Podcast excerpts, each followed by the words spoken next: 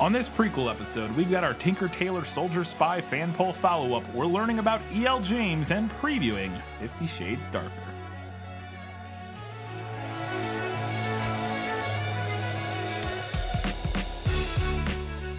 Hello and welcome back to this Film is Lit podcast where we talk about movies that are based on books. We want to get right into it with our patron shoutouts. I put up with you because your father and mother were our finest patrons, that's why.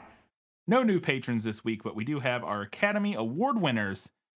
And they are Steve from Arizona, Paul, Kat Ensminger, Ben Wilcox, Jeff Niederhofer, Teresa Schwartz, Ian from Wine Country, just another patron, Winchester's Forever, Kelly Napier, Gray Hightower, Eli Youngs, Gratch, Just Scratch, Shelby says It Calls from the Veil is out now. That Darn Skag, V Frank, I also find Tom Hardy interesting, and Alina Starkov. Thank you all very much for supporting us and continuing to support us at the $15 patron level. You're all truly the best. All right, Katie, let's find out what people had to say about Tinker Tailor Soldier Spy. Yeah, well, you know, that's just like uh, your opinion, man. All right, on Patreon, we had three votes for the movie, one for the book, and one listener who couldn't pick between the two. Steve from Arizona said, Can we choose neither? Yes, that is an option. Oh, yep. Uh, I watched this movie when it came to the theaters, and I was so entranced, entranced is in scare quotes, Mhm. by it. I literally took a 20 minute bathroom break in the middle of this movie and didn't care if I missed important information. This is literally the only time a movie has aggravated me to the point of disinterest. During my film projectionist days, I had to screen movies like Marci X or Marci 10. I don't know, I've never heard I think it's that. Marci X. I have that uh, on the Good, Better, Bad, Bad shelf somewhere back here. Steve may have sent it in. I don't know. Somebody sent us that film. Uh, Marci X or 10, Gods and Generals, How to Lose a Guy in 10 Days, uh, Giggly, it's Giggly, or is Geely. it G- It's Geely. It's Geely. Um, Swept Away and White Chicks.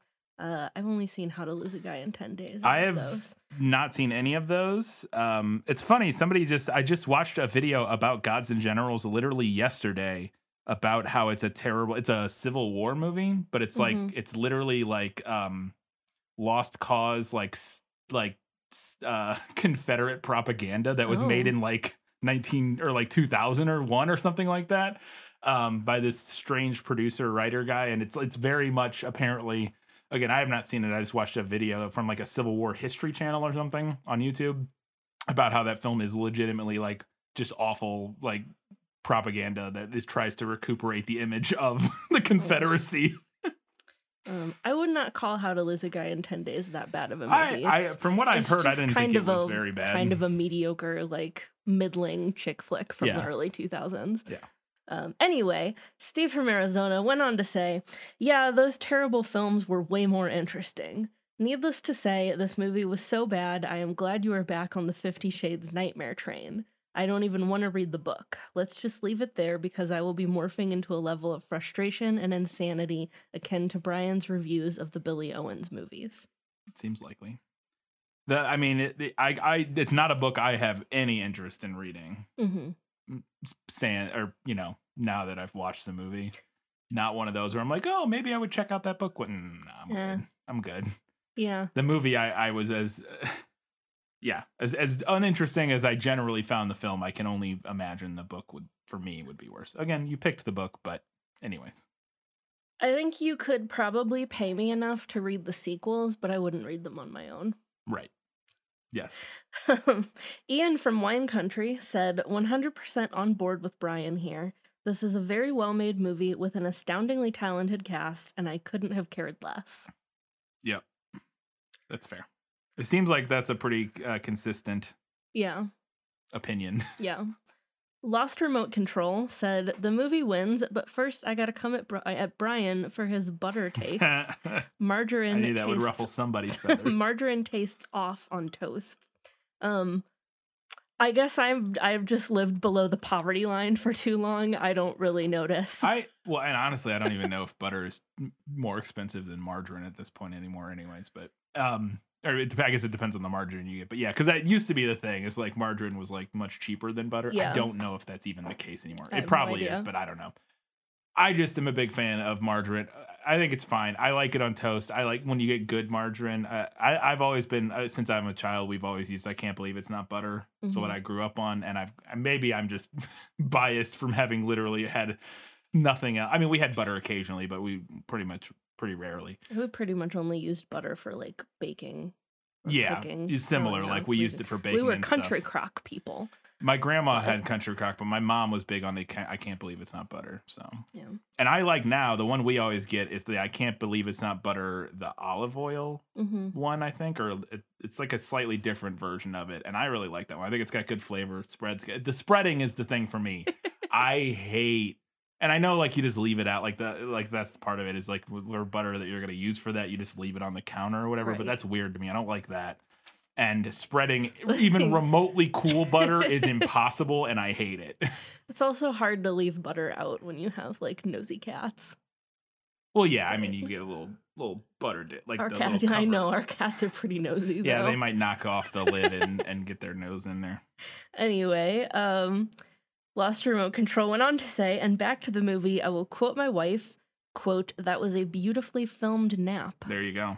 Now that being said, I am not exactly sure why I would vote movie other than not having read the book. I mean, that's fair. Fair. Yeah. And again, I don't I I didn't completely hate watching the movie. I like I Mhm. found it interesting at times and I found it enjoyable enough. I wouldn't recommend it to most people. Yeah. I might recommend it to like my dad. Yeah. like maybe, but he would probably fall asleep, honestly. like there's I I wouldn't recommend it to most people. But it's also again, like as other people have said, it is a it's a well made film and it's not like bad. It's I just think my mom commented Ugh. on like just I do one of our remember that, yeah. random posts for this and said something like, I really wanted to like this movie or yes, something and then like, like, that. and just didn't. Yeah. Our last comment on Patreon was from Jeff Niederhofer, uh, the patron who, re- yes, requested, requested. Tinker Tailor Soldier Spy. And Jeff said, I had a feeling this one would generate an interesting discussion. I've never read the book, but your reading of the film as a subtle rumination on toxic masculinity exactly encapsulates the main reason I love it. Well, I'm glad you got out of this. I'm glad we could identify that vein and tap it so you could get out of this what you were looking for. That's good. I agree with what I take to be Brian's point that the narrative is relatively uninteresting, but that doesn't matter to me because I'm here to watch apathetic, self loathing, privileged white men trying hard to be relevant. You know, and that's fair. I get That's- that. Like I, said, and you know, if that's what you're here for, That's what you're here for? Pick the great Yep. film for it. That's what it- you get. What it's right on the ten. Um, yeah, no, I- and I like I said, the movie did. Uh, I mentioned several times in the episode. The movie definitely grew on me in retrospect, hmm and and and and I enjoyed it more thinking about it afterwards than I did watching it. Yeah. so Yeah, I definitely enjoyed our discussion of it more than I enjoyed either watching or reading it. yeah, and I enjoyed our discussion of it more than I anticipated going into having the discussion of Yeah. the film. Like Yeah. you know, as we were like, but you know, as I was doing the notes and stuff, and then uh, you know, up until we started recording, I I I didn't really. Not that I, I just wasn't expecting to be to, to have as interesting of a discussion as we ended up having. So yeah. All right, over on Facebook, we had one vote for the movie and three for the book. And we had one comment, uh, as a long one, from Andy, who said, I voted book. I agree that the film is clearly well made, but for me, it represents a huge missed opportunity. When uh, Lacara, I keep forgetting how to pronounce his name. I think it's Lacara. I found uh, it was like a, an interview from NPR or something. that they're usually pretty good about that kind yeah. of stuff. I was gonna say they're usually they usually are. Uh, when Lacara wrote the book, uh, much of the Cambridge Five story was not yet declassified, and the extent of it was not known publicly. He was limited in what he could write and had a poor reception to his more openly critical novels like The Looking Glass War. Kim Philby, real life Bill Haydon, was from the upper class, but during college came to genuinely believe that the rise, of fascism around the 30s was linked to capitalism and empire. After the initial defections and scandal, he continued to operate for 10 more years and then escaped to Moscow. There was no George Smiley to catch him or scold him for being Stalin's lapdog. He even wrote a memoir in which he confirmed everything that Le- that Lucara hinted at in the book, that he was able to operate so long because of class prejudice, incompetence, and self-interest in MI in it's MI6, right? Yeah. MI6. Uh, this is the internet in 2020, so I have to state I am not a tanky or, suppo- or supporter of author- authoritarians. Yeah, no, that's fair. Imagine the film if it delved more into Haydon, suggesting I was no, sorry, I wasn't trying trying to stop. I was just I was I was finding this interesting. Um, sorry, continue. I will let you finish. before Um, uh, imagine the film if it had if it delved more into Haydon, suggesting that part of his motivation or ideas had some truth to it, that we bore some responsibility for his radicalization, and if he got away. The characters would have to take a much harder look at themselves, and so would we, the viewer. And of course, for real life George, Lucara, the story ended at having to quit the service. There was no second chance. The issues are there in the film, but rather than being subtle, I think they're underexplored. I don't think those issues are even there in the film. I got Yeah. none of the class stuff, uh, Mhm. his motivations being remotely tied to um, a critique of capitalism and and and the uh, imperialism or anything Yeah. like that.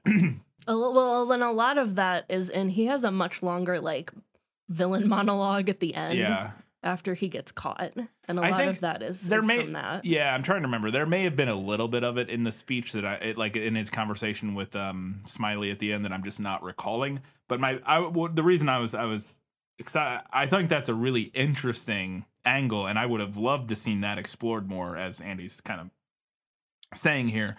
Um I didn't, you know, I, I again, I would not have the movie takes Haydon's motivation, at least from the what we what I would what, what we discussed, and turns it into one of a um a man a, a privileged white dude grasping for relevance in a world no longer in Yeah. need of him or whatever, you know. Which, which is a, Which a is lot the- of what the book is about. Yes, but there are there. other like layers and levels. But that's true for every character Yes. in the fi- in in the film. Whereas Haydon, it sounds like at least from what Andy is saying here, at least his real life analog, um, whatever the guy's name, Kim Philby, um, his motivation was potentially a lot more uh, interesting and nuanced. And and again, I, being you know the lefty that I am, would have loved to see that explored. Um,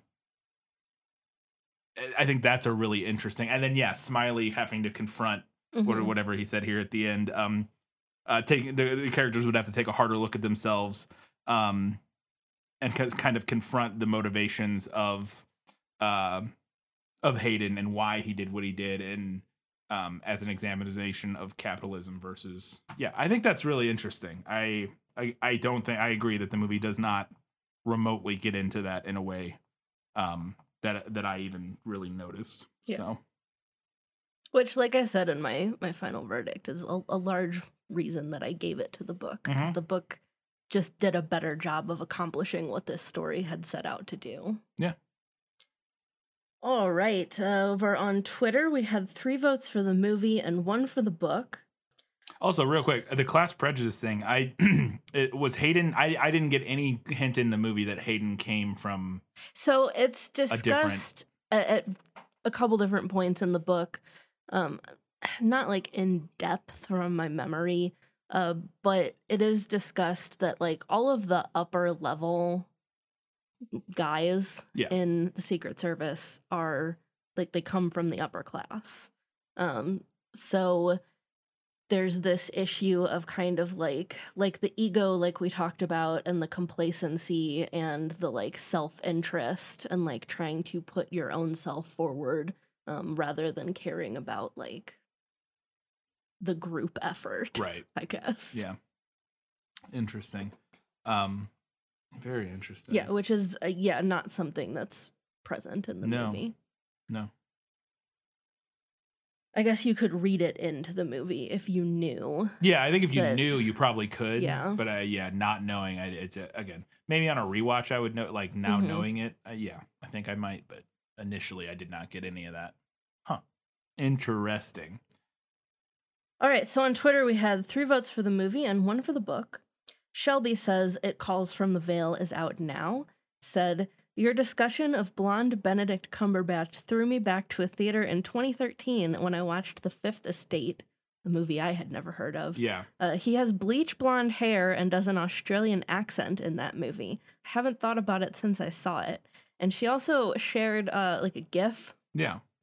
and it was horrific. Yeah. Well, I, I was aware of that film. I forgot about it. I never saw it, but he plays Julian Assange in that movie. That's who he is, and that's why he has the the the blonde like long hair. Is yeah, he's playing Julian Assange. Hmm. Uh, because that movie's all about like that whole deal with Yeah. Assange and everything that went went down over there.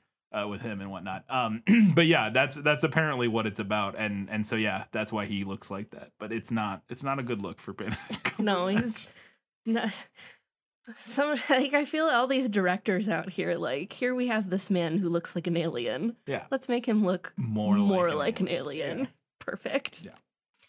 And our other comment on Twitter was from Kelly Napier, who said, I LOL'd when Katie mentioned getting the character name wrong because of listening to the audiobook.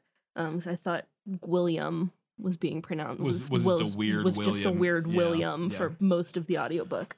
Uh, since a similar blunder is how my middle daughter got her name. I was listening to an audiobook and there was a character named Alina. I loved it and mentioned it to my husband, who loved it too. He asked me how it was spelled, and I said very confidently, E L I N A. So we went with it. It wasn't until she was almost a year old that I got my hands on a physical version of the book and realized, to my horror, that the character was actually spelled A L I N A, not E L. We laugh about it now, but the name, even with its off spelling, fit her perfectly. Was it Shadow and Bone? That's Kelly? literally what Shadow I, and Bone. That's literally what I was thinking I was looking up to see when that came out, and I think it could work because yeah, I thought the same thing. I was like, well, the main character's name in Shadow and Bone is Alina, so that might be it. Um, which Kelly, I don't know if you know. I think we did a bonus episode, we did. Yes, and I think did. Kelly would have probably been a patron at that. Maybe not. If you haven't, go back and look. We did talk about the TV series. Um, I've read all the Shadow and Bone books, uh, and we loved the series. I really enjoyed the series, uh, the Netflix series Mhm. um, and I've read the Six of Crows and the other whatever the other one is. Um, but anyways, yeah, uh, I, I that may not, I'm sure there's quite I'm a few sure, there, novels I'm sure there are other fictional characters named, Alina. but I, I had the exact same thought when when I saw that. I was like, what? because the spelling too makes it like Yeah. that. That is how Yeah. it's spelled. So let us know if that's what it is. On Instagram, we had zero votes for the movie and three for the book. Uh, the Dapper Chelsea guy said, In my opinion, this film is absolutely dire. The 1979 BBC series adaptation is the definitive version to watch. I would expect no different opinion from the dapper Chelsea guy. that's amazing. I mean, I I'm sure that that the BBC Yes. series that I'm sure that you know we talk a lot on here about how TV can delve more Yeah, I into believe I looked what a up- book is doing. So I believe I looked it up in that mini series. It was like three episodes or something, Mhm. and I believe it's like four or five hours. So Yeah. they have a lot more time to, Yeah. to explore stuff than uh, than the film did, obviously. And it's got Alec Guinness. I mean, this movie has a lot of good, great actors. but yeah, for sure. And Tim Wahoo, Tim Wahoo. Tim Wahoo, uh, replied to our uh, poll story and said, "Book has a nice cover." There you go. Which the the version that I chose for all of the graphics was a nice cover. Very interesting looking. That's one way to vote. um, I mean, Just vote on the cover versus the movie. uh, they DVD say you shouldn't judge a book by its cover, but you certainly can. You certainly can. So- Nobody will stop you. They may just judge you for it. But anyways, Katie, where did we uh, end up on this one? Our winner this time was the book with a very slim lead. Um, eight votes to the movie's seven, plus our one listener who couldn't decide between the two. Fantastic. Uh, so yeah, pretty pretty much split even uh, with a slight edge for the book, which is what you picked. So there you go. All right, it's time now for us to learn a little bit about the author behind our summer series this year, E. L. James. No matter what anybody tells you, words and ideas can change the world. So uh, we were gonna do something else for this. Yeah, um, and we're still gonna do. we're that. still gonna do it, but it was it's kind of a more like research and writing heavy segment that we ended up not having time for. So we're pushing it off to our, our final prequel episode. Yeah. For this series. Um, so I thought perchance we could return to the source. To sleep, perchance to dream. I was hoping that some of E.L. James' biographical information would help me understand her, uh, but alas, there was there was very little biographical information Which to be is found. wild because I feel like she's been interviewed quite a bit. Yeah. I don't know. Um, although uh, British listeners, I'm going to talk about like where she grew up and where she went to school. So if that Oh, me- if that mean means more. anything to Okay. you, let us know because I don't know like the cultural Right. association. You don't know what's posh and what's not. Exactly. And they British people will probably Yes. know what's posh and what's not. Yeah, So, so- uh, so so, the dapper in. guy, the dapper Chelsea guy, we're gonna need you to weigh in on this one. Um, so Erika Mitchell, and she spells her name with a K, Erika. Uh, also known by her pen name E.L. James, also known by her web name Snow Queen's Ice Dragon. Which is I'm never ever gonna stop saying her her web name. I love it so much. incredible. I was gonna talk shit, but then I was like, I remember names I made up Snow Queen's all one times in my word. Ice Dragon all one word. Yeah. Absolutely incredible. Amazing. Um, she's a British author, obviously best known for the Fifty Shades of Grey trilogy, as well as its companion novels, of which there are three. Oh, God. I, I only was aware of like the one where it's is is it is it It's, just it's all, three, from, his, perspective, again. Okay, Yeah. I didn't know if it was like one from his perspective and then something else entirely, or okay. No, and my understanding is that they are all just the same yeah, books from that his makes sense. That makes sense at least. Uh, Erika was born in 1963 to a Chilean mother and a Scottish father who was a BBC cameraman. Okay, Uh, that is all Wikipedia said. fair enough. Um, she was brought up in Buckinghamshire. I mean, I'm not saying that's posh, but it sounds posh. But then again, everything, in everything, England everything posh. in England Uh, I sounds don't know about a little, a little posh to an American. Yeah, I don't know Buckingham, Buckinghamshire or whatever, because you never pronounce them how you think. It's always that one was maybe it is. but, Buckinghamshire, I don't know. I don't, usually Shire is not Um, Shire. It's usually sh- like Sure or something. But Again, I'm American. All I know is bad chocolate and tea in harbor. That's all I know. bad chocolate. Yeah, Europeans are always complaining about our chocolate. Did you not know Oh yeah, that? we have bad yeah, chocolate. we have bad chocolate. Yeah. Okay. Sure. But I, I thought you were saying they had bad. Cho- yeah.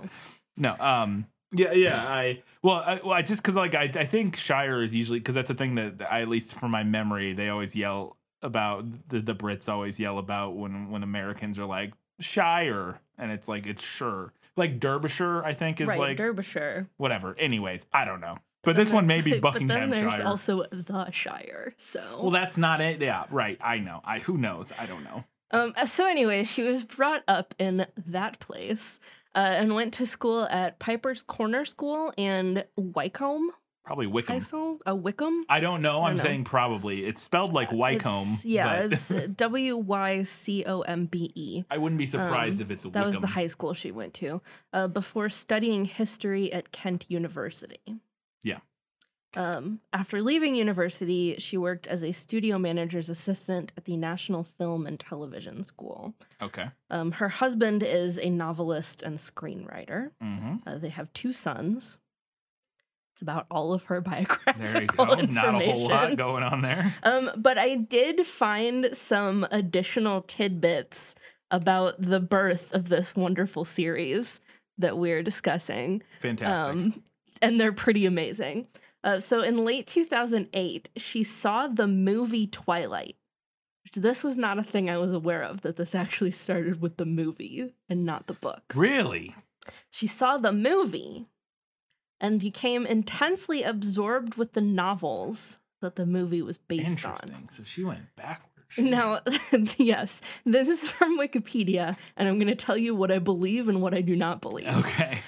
It says she read the novel several times over in a period of few da- of a few days. I do not I, believe that's that. insanity. I do not I- believe that. You, I mean, I, I say that's insanity. I'm sure there are people who do stuff. eh, Like when I was a little kid, I could see myself reading because I used to watch the same movie like every f- freaking day. Sure, But yeah, But, like, reading this, she it's a 500 page novel to just back to back to back that well, thing is and wild. and I feel like the implication here is that she read all of them several times over. Oh, it it says, says novels. novels. Okay, yeah. And that's a lot. Yeah, I, I, I initially thought that just meant the first one, but yeah, Oh, no, I see it okay. does say novels. So I don't believe that. Um, but then it went on to say, and then for the first time in her life, sat down to write a book, and I believe that. Yeah, oh yeah, hundred percent. No, yeah, Hundred. Hundred. Hundred percent. Um, so first time in her life, sat down to write a book based on the Twilight Saga. She says she then discovered the phenomenon of fan fiction, and decided to publish her work online.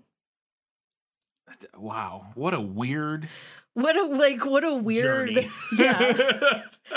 Because if if the, if I am to take this she she At in her face head level. invented fan fiction.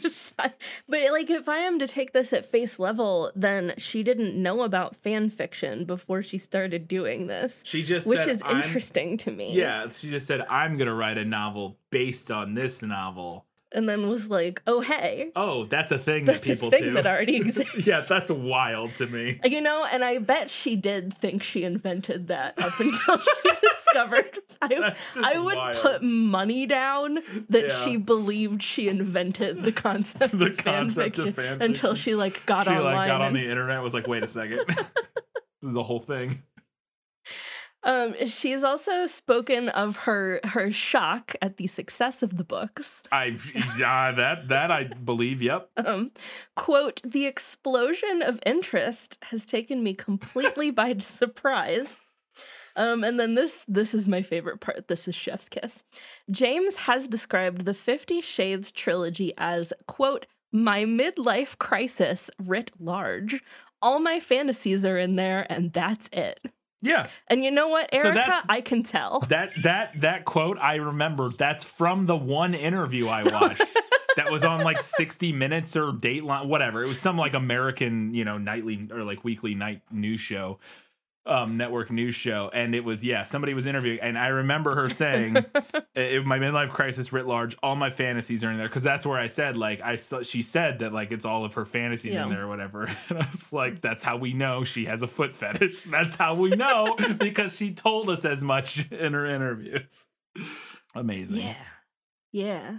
It's my midlife crisis. It's all my fantasies. Oh, girl, we know. Well, Yep. We can- we can I mean, tell. we can. That's yep. You you wrote the book. Um, in August 2013, James topped Forbes' list of highest paid authors due to her book sales, um, earnings of around 95 million, which did include 5 million for the film rights. Um, she was also on Time's list of 100 most influential people in 2012. Um, I mean, sure. Yeah. I'm- Sure, yeah. Uh, as well as being named Publishers Weekly's Publishing Person of the Year that same year. That's such a weird That's- I title. know. Publishing, Publishing person. person. That's I mean, like a I- backhanded ass compliment. They're not, we're, we're not going to I call you an author, but you sold a lot of books. I was assuming that they they did it like that so they could give it to like anyone in the industry, right. like oh, an author or an editor or, an agent or, yeah, or something. whatever. Whatever. Yeah. Maybe. Yeah. But maybe it is a backhanded compliment. Well, I no, I don't think it's a bad. I, I think it's also probably just more like, yeah, they can give it to anybody, and Yeah. also to tie into Publishers Weekly. Yeah. Instead of saying author, they're like, to, like it's their award, so Yeah. they call it the publishing per- and whoever they give it to. Yeah.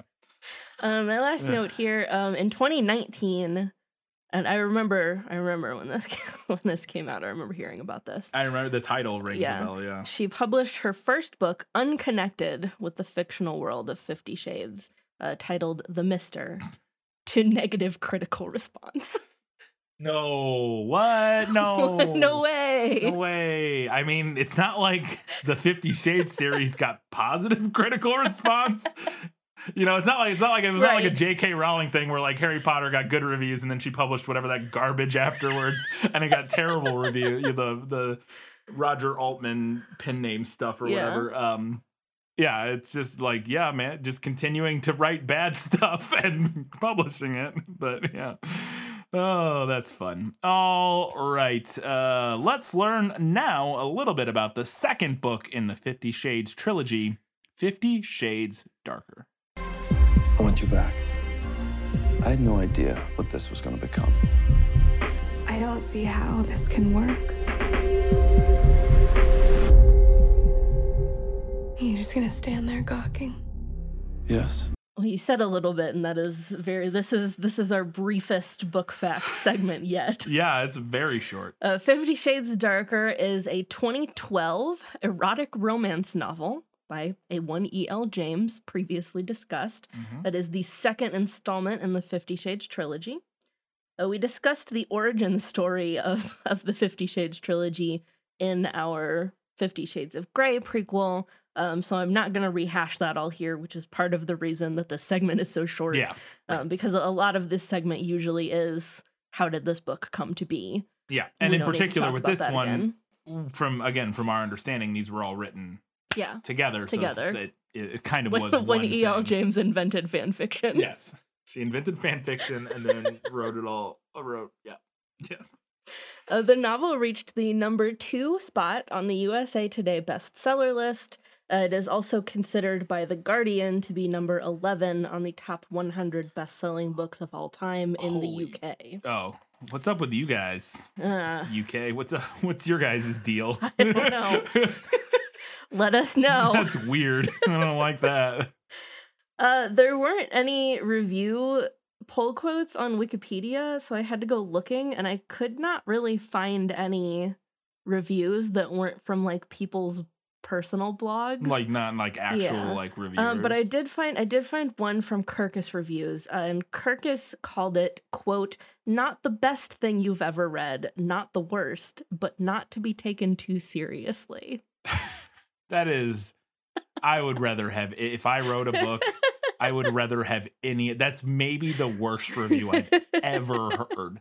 Like I, I think I would rather have a a voracious, uh, voracious, whatever the word, is. Voracious. voracious, uh, a voraciously negative review of my work rather than not great, not terrible, but don't take it seriously. Kirkus don't take it seriously. Kirkus Reviews really said, "Who cares?" Yeah, they really their review was who the fuck cares? Whatever. Like that's woof. All right, I have a few more notes uh, in the movie segment, so let's learn now about Fifty Shades Darker, the film. You got me looking so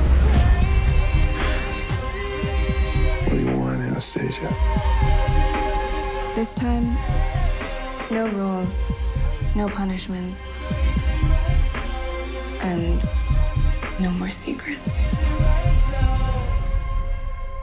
Looking so crazy in love. Got me looking, got me looking so crazy in love. Fifty Shades Darker is a 2017 film directed by James Foley, uh, who is known for directing Glengarry Glen Ross, Perfect Stranger, At Close Range, and After Dark, My Sweet. I've never heard of any of that. Uh, the one, only one I had heard of was Glengarry Glen Ross, which is a fairly famous or well known um, film from the 90s or 80s, 90s. Uh, Alec Baldwin, handful of other people. It's about like real estate. It's like a, it's like a, Oh, sounds really boring. it's like a business drama, which makes sense. And then Yeah. uh, After Dark, My Sweet is like a romantic thriller. So this this guy yeah, has like a, that a that- background in like yeah That resume makes sense, I suppose. Yeah. Um, and then now, uh, getting to the writing credit, let me take you on this journey that I went on doing the research here. Uh, this these are the notes as I wrote them as I was. this is as I was going on this journey. I wrote written by some guy named Niall Leonard. Uh, who and uh, I went to his IMDb, clicked on his. I'm like, I've never heard of this this writer. Let me, not that that's super uncommon because you know every now and then we get people I've never heard of. Um, but I clicked on his name and it took me to his IMDb page, and he was known for uh, Wire in the Blood, uh, and a handful of other things that seemed to be exclusively British TV shows. And I was like, okay. And I was like, man, this guy has like zero credits. And then I, my brain was like, Niall, why does that name sound familiar? And then I was like, wait a second. Niall is one of the people that E.L. James thanks in the acknowledgement. This is E.L. James's husband. that was what my brain did as I was researching this. I was like, son of a bitch. so yeah, this movie and uh, the third one are both adapted by her husband. Cheers. Amazing, incredible, incredible. incredible. We'll get into it more in, in just a second here about why that is probably. Uh, but yeah, just in, amazing. Uh, the film stars Dakota Johnson, Jamie Dornan, Eric Johnson, Eloise Mumford, Bella Heathcote, Rita Ora, Jennifer Ehle, Luke Grimes, Victor Rasuk, Max Martini, Marcia Gay Harden, and Kim Basinger. The film has an 11% on Rotten Tomatoes, a mm. 33 out of 100 on Metacritic, and a 4.5 out of 10 on IMDb. I like to do this for the summer series. For comparison's sake, the first film had a 25% on Rotten Tomatoes, so more than double the score for the first film. A 46 on Metacritic, so, you know, 10, 11, or 13 points higher, and a 4.1 out of 10 on IMDb. So critics liked the first film more. General audiences gave the second film a slightly higher score. Still low, but um slightly higher. Half a point None higher. of this makes me feel good. No, not at all. Uh, and it'll get you, it makes sense. I mean, oh, it's I I think we peaked. I think I think our review of the first film, like as and and our appreciation for it as an adaptation, it's all downhill from there, baby. Cool. I'm pretty sure.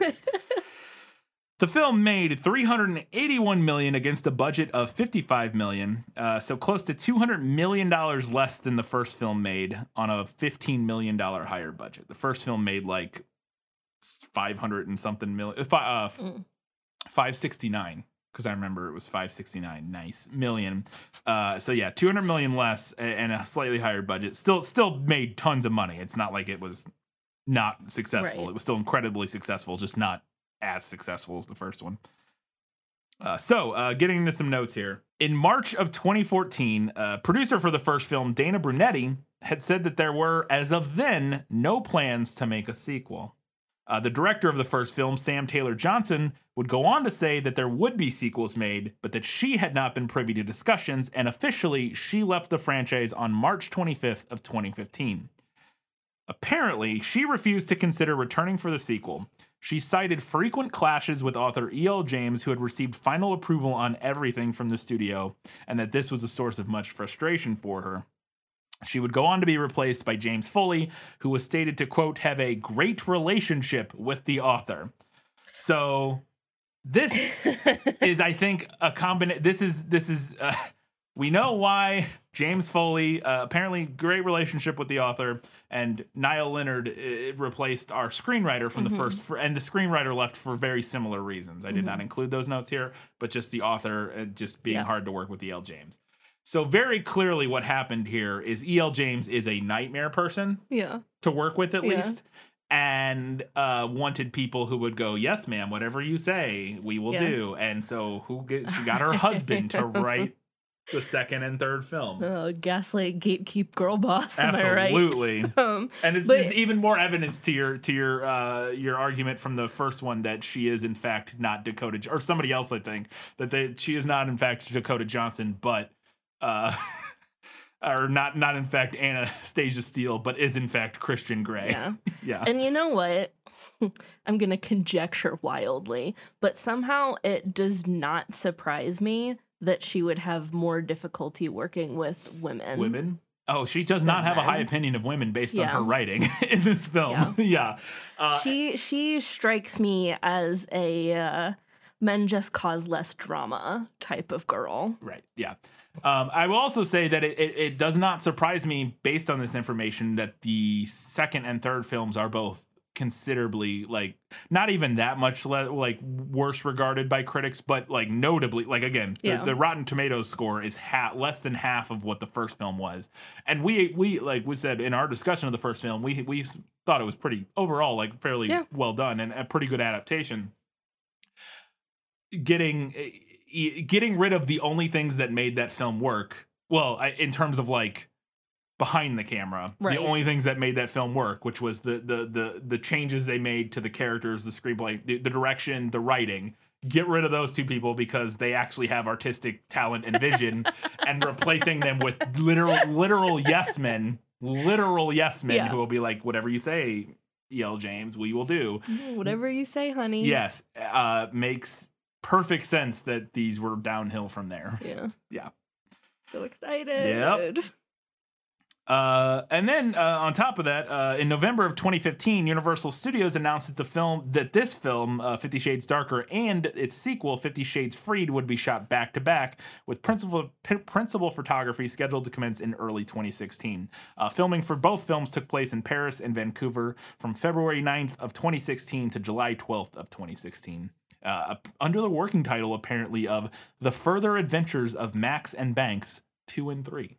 So All right. a weird working title. I mean, working titles are always weird, but but yeah, I uh, so they filmed these back to back, and I think they were they they realized we need to keep the It's one way you can keep the budget down a little bit. Is film Mhm. stuff back to back. Don't worry about like just do it all at once. Uh, it works for this too in this instance for the type of films they are. Um, but also then we don't. They knew they were just gonna stick with this writer and director because that's what Yeah. E.L. James wanted. So they were just like, all right, we'll just do it all back to back. We're not going to wait and see how the second one plays out. Do we need to make a change or anything? Nope. We're just going to film it all so we can get these done and make our money and wash our hands of this.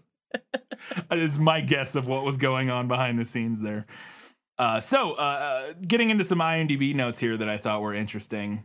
Um, Dakota Johnson revealed that for their pregame pregame ritual before filming their sex scenes, uh, she and Jamie Dornan each had different things that they would do. She apparently would drink a glass of whiskey, and Jamie Dornan would do push-ups, which is amazing. A relatable queen. And I just, I can just, I just, I, I hope there's behind the scenes footage somewhere of, of Jamie Dornan just doing push-ups and her in the background just sitting in a chair drinking a glass of whiskey. That would be very funny to me. I, that, I there needs to be fan art of that if that doesn't exist already. I, I love that so much. Um, uh, Dana Dornan also said that they had, would have a conversation amongst themselves to kind of work out the scenes. Um, in addition to whatever the director's instruction was. Uh, there's a scene in this film that shows da- uh, Jamie Dornan's character as having a UFC poster on the wall in his room. Uh, Jamie Dornan said that it was done on purpose to create a quote more masculine image for Grey. He said, "quote We wanted Christian to come across as tougher. I wanted him to be physically more imposing in this movie and to show that he could handle himself and that he could also be a bit rough. So the idea was he was into. So the idea that he was into ultimate fighting made sense." End quote. Like, sure. What? Okay, I guess.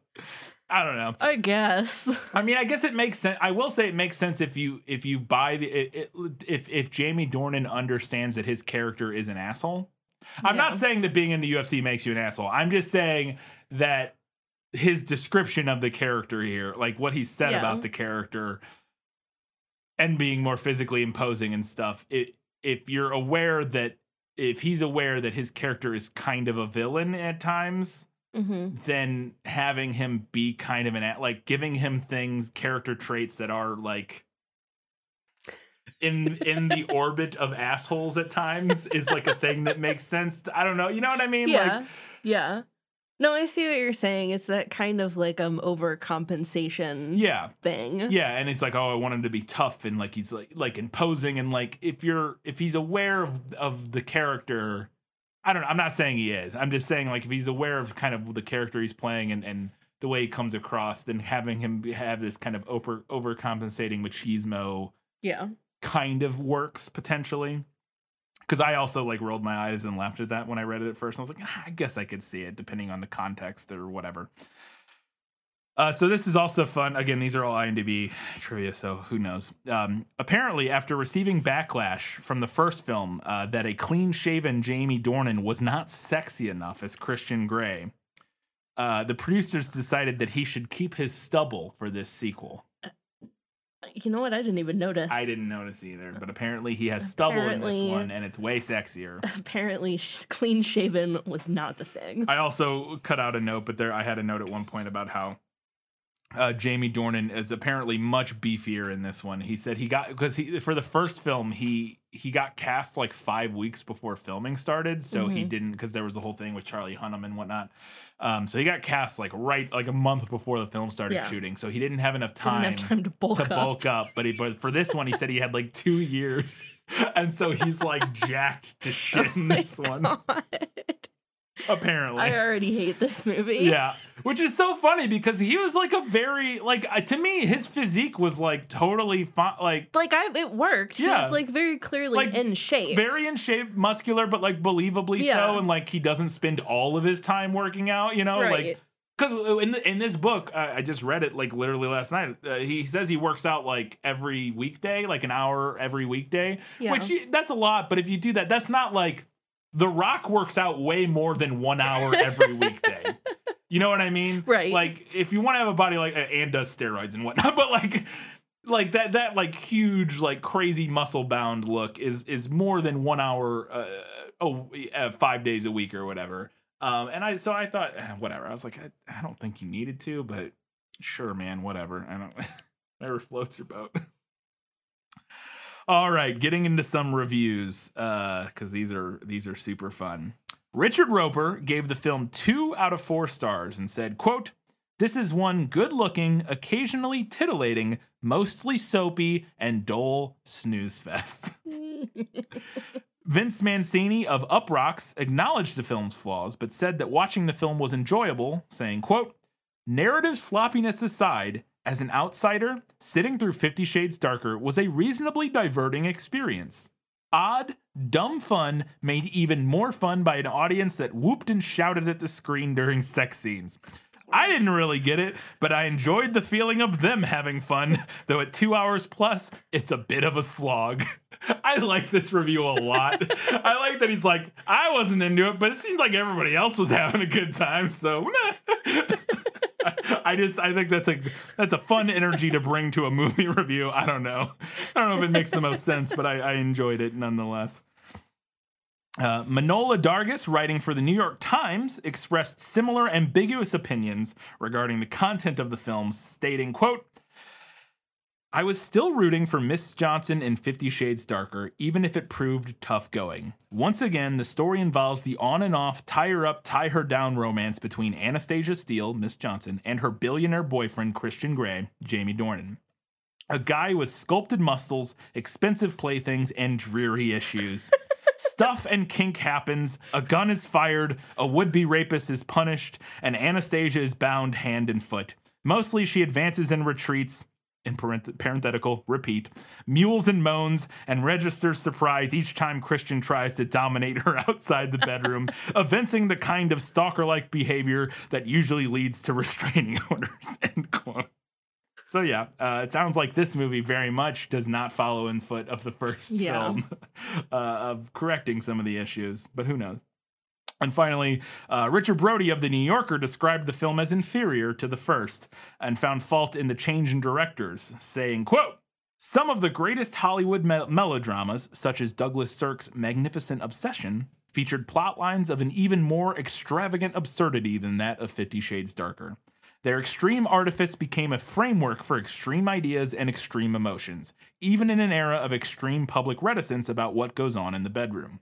The freedom of the current age of sexual explicitness, invites realms of characterization and of intimate imagination that the first film in the Fifty Shades series hints at and the second film utterly ignores. Fifty Shades Darker's indifference to its characters' identities, conflicts, and desires is matched by its indifference to its own cinematic substance. The film's bland impersonality is grotesque. Its element of pornography isn't in its depiction of sex, but in its depiction of people, of relationships, of situations that, for all their unusualness, bear a strong psychological and so- societal resonance. There's nothing wrong with Fifty Shades Darker that a good director couldn't fix. Oh, burn. Got him. oh goodness, amazing! I thought it was a good. Re- uh, lots of really fun reviews uh, Yeah. for this film. People were like, "All right," they stretched out at their keyboard, uh, poured themselves a, a whiskey, and were like, "Let's do it." Time to get wild, but I, I, uh, I enjoyed uh, all of those reviews.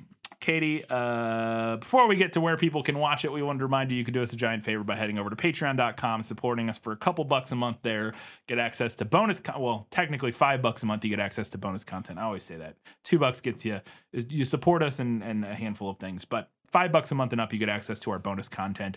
We're about to record uh, within tonight or at some point very soon, we're going to record uh, our bonus episode on Midsommar, which we just watched the other day Very interesting film. So we'll have a discussion about that here out uh, shortly. When you're hearing this, within a few days or a week or something like that, you'll be hearing that bonus episode. Also, you can do us a giant favor by heading over to Facebook, Twitter, Instagram, or Goodreads, any of the social media platforms. Find us there, uh, search for This Film Was Lit, follow us, interact with us. We would like to hear from you. Katie, where can people watch Fifty Shades Darker? Well, you can check with your library um, or a local video rental store if you've still got one. Probably got to go through those little curtains. I don't think so. No, it's probably not. R. Maybe the unrated cut might be back there. I don't know if they have an unrated cut. yeah. Um, but barring that, you can stream this with ads on the Roku channel, yep. or you can rent it for around three to four bucks through Apple TV, Amazon, YouTube, Vudu, Redbox, AMC Theaters on Demand, or Spectrum TV. There you go. I am not excited about this. No, I'm like 150 pages in, and boy, I this is I spent the first chunk of book one just like laughing at how bad it was. right. And I spent the first chunk of this book in a visceral full body rage. It's it's so it's just it's just the same. I I I can't get over how you could possibly choose to do the most boring thing with your Yeah. se- It's just nothing. It makes sense that they were all written like together because you didn't have any time to. She didn't like sit and think about interesting places to take the story. She just no, she just kept trucking. I have a feeling our our our our predictions from the main episodes are going to be so much more interesting than Yeah. anything that ever happens in the actual series now, which is disappointing because I literally didn't. We we spent you know minutes literally thinking up these like kind of generic ideas for where the Yeah. story could go, and her plot and I at mean, least we, so far. but we we spent far. minutes on it, but we still like put some thought into Right. it, and like, oh, what makes sense for this story? Right. What makes sense for like like I thought about how it started as fan fiction Yeah. and how it was based on Twilight. Yeah. yeah, And I don't think she thought about any I don't think that. she thought about it at all. I think she thought I want I I want to do more of the same thing. Again, I'm only 150 pages or whatever in, but but it's But- it's the exact same thing again, and I just hate it. Uh, we shall see where it goes. All right, uh, we'll be talking about Fifty Shades Darker in one week's time. Until that time, guys, gals, non-binary pals, and everybody else, keep reading books, keep watching movies, and, and keep, keep, being, awesome. awesome.